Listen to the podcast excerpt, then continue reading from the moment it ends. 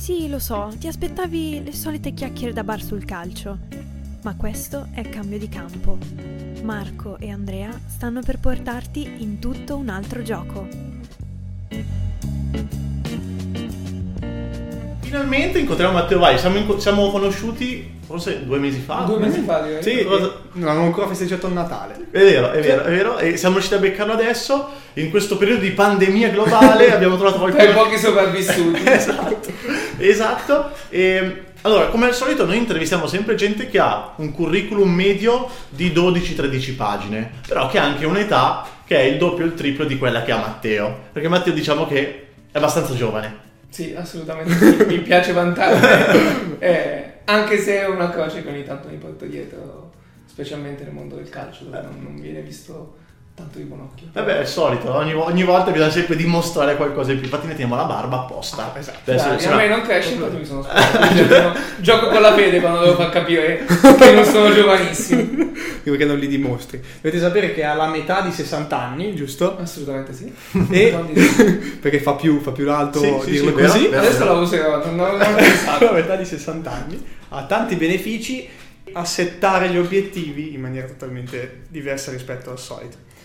Il nostro obiettivo in questo senso oggi è cercare di far capire quanto il cambiamento non sia qualcosa di totalmente frivolo o eh, senza significato o addirittura che fa paura, ma quanto il cambiamento sia dentro e, e, come dire intrinseco di noi stessi, della nostra vita e faccia parte di una crescita non indifferente. Però prima di affrontare il tema così tanto in particolare, Mhm. Vogliamo sapere, noi magari lo sappiamo già, ma vogliamo dire a tutti perché tu sei psicologo dello sport, perché hai scelto questo percorso e perché il cambiamento è così importante nella tua vita. Allora, vabbè, perché ho scelto questo percorso? Perché sono psicologo dello sport è un po' il far coesistere due nature che in qualche modo mi sono sempre ehm, sentito parte di me. La, la parte di sportiva è- mi accompagna da sempre con particolare attenzione al calcio, che fine, come già vi dicevo fino a qualche anno fa per me era l'unico sport esistente al mondo.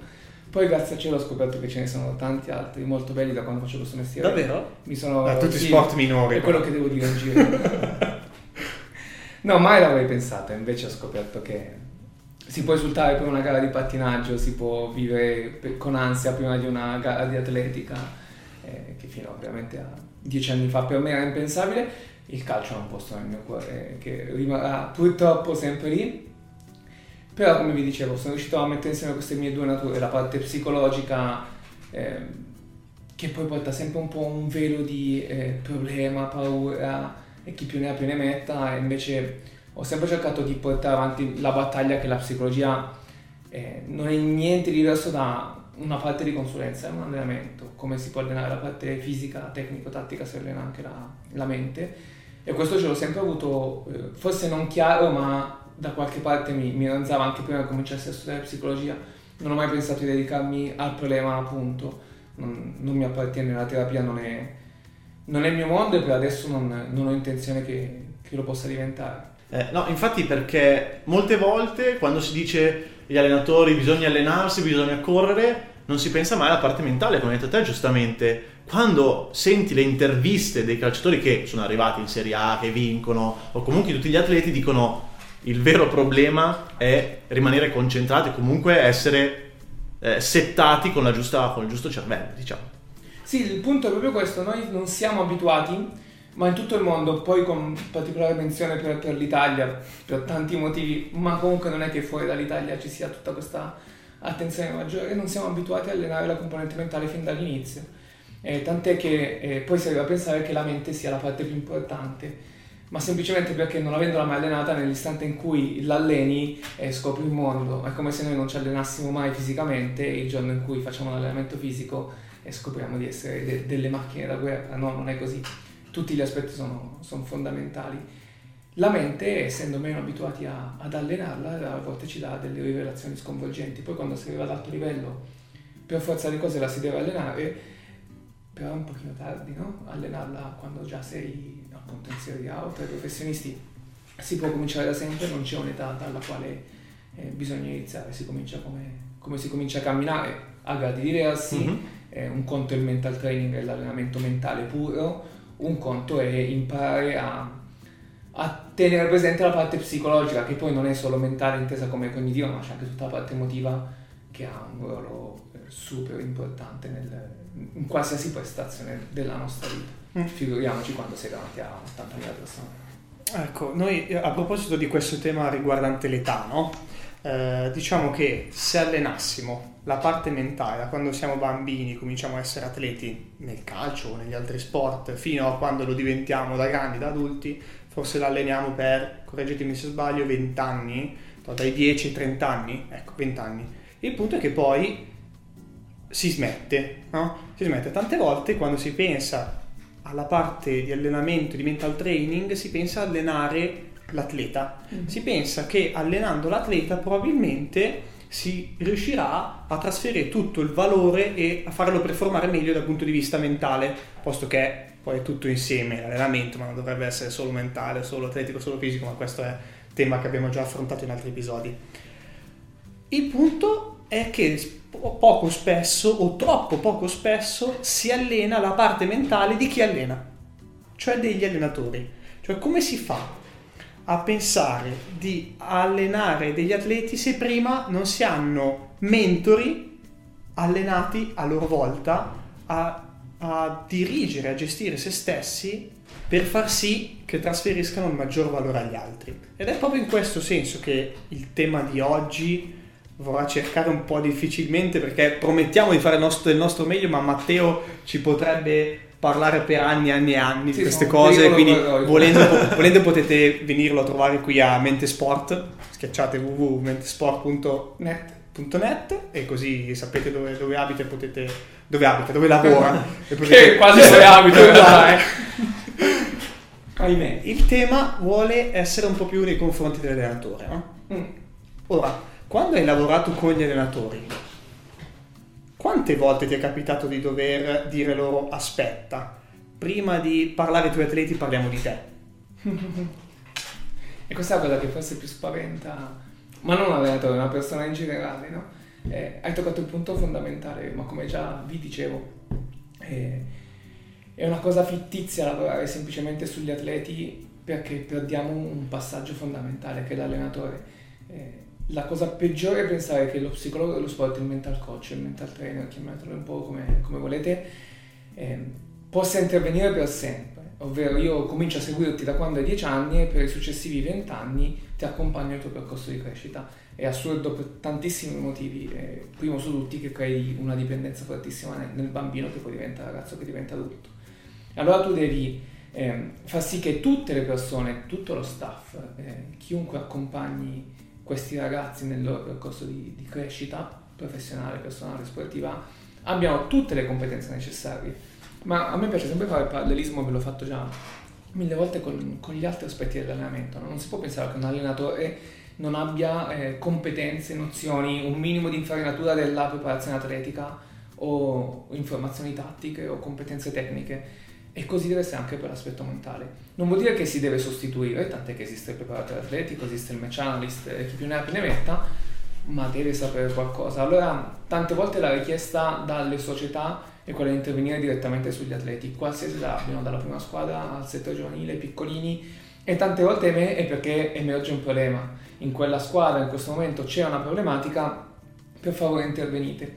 In realtà... Eh, quando interviene che c'è un problema non dico che è già troppo tardi, ma è già troppo tardi e soprattutto intervenire sui ragazzi è come mettere una toppa in questo gommone che perde un sacco d'acqua ma l'appiccico lì sapendo che tanto non imbarca per qualche giorno ma poi comincerà a imbarcare acqua. Invece intervenire sullo staff che è chi segue i ragazzi per tutto il loro percorso di sviluppo, almeno per una stagione, eh, significa far partire un processo decisamente più lento ma decisamente più definitivo. Beh, si fa più fatica a insegnare come si pesca piuttosto che dare subito Già. pesce alle persone, no? Però alla fine è quello che eh, è, è, il vero valore che tu, credo, tu possa trasferire a qualcuno perché devi renderlo autonomo, perché a differenza di quello che si pensa nel mondo della consulenza, dove il consulente è la persona che cerca di rubarti più soldi possibili e continua a lavorare con te, il vero valore del consulente è quello di permetterti di, appena può, distaccarsi da te Perché deve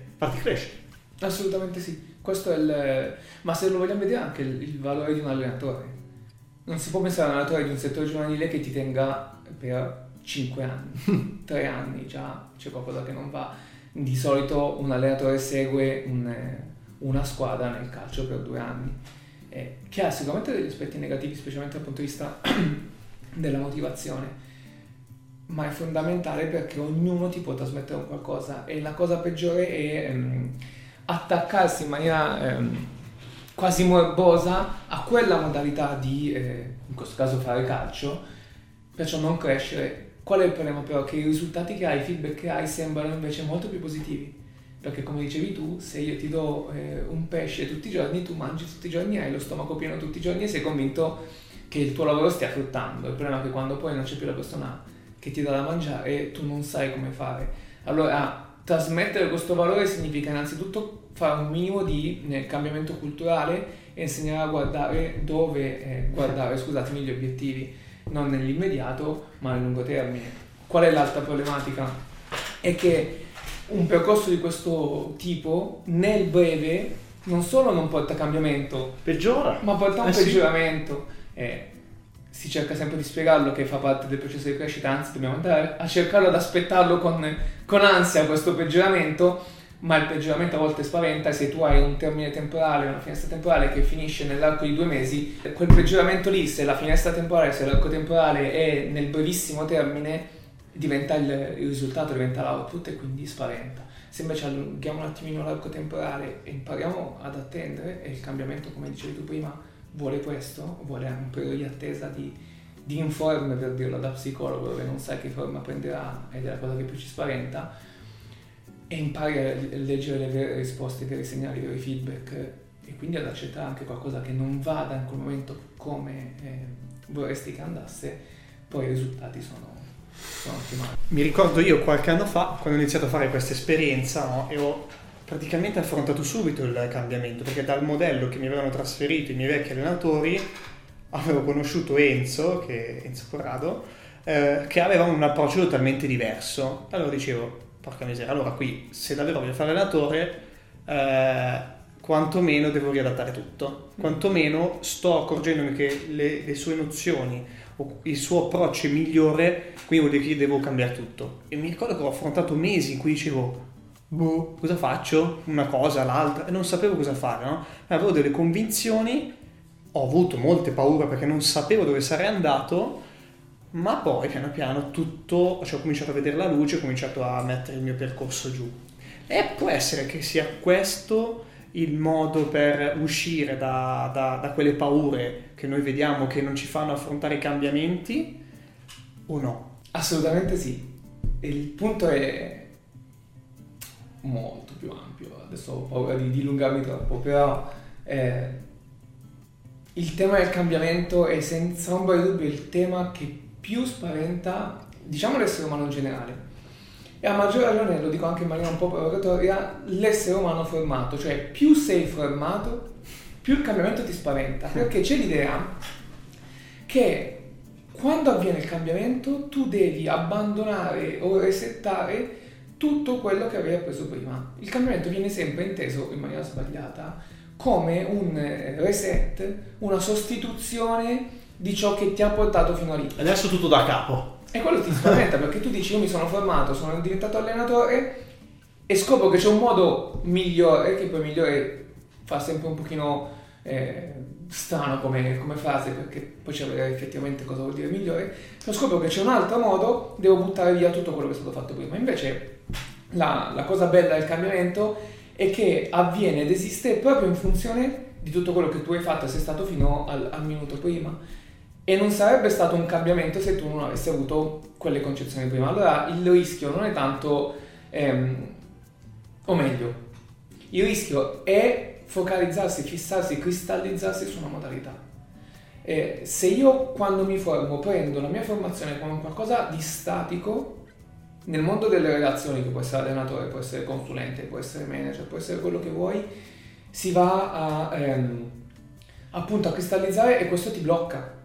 Ma se io invece penso che la mia formazione è in costante movimento il cambiamento diventa appunto la costante, diventa il quotidiano. Allora ogni nuovo input va ad arricchire quello che c'era prima, non lo va a resettare, a ripulire, anche se è opposto. Eh, le, le grandi scoperte, le, le innovazioni più, più, geniali arrivano quando sono stati messi insieme due input magari da direzioni opposte che nessuno aveva mai pensato di, di unire. La creatività parte da questo, c'è anche proprio un, un metodo che puoi fare il metodo creativo ma c'è un metodo per generare idee creative che dice prendi due cose opposte e poi metterle cioè, insieme. Mix. E non mi ricordo come si chiama, non l'avevo giocato. Sì, sì, comunque dovrebbe essere quello.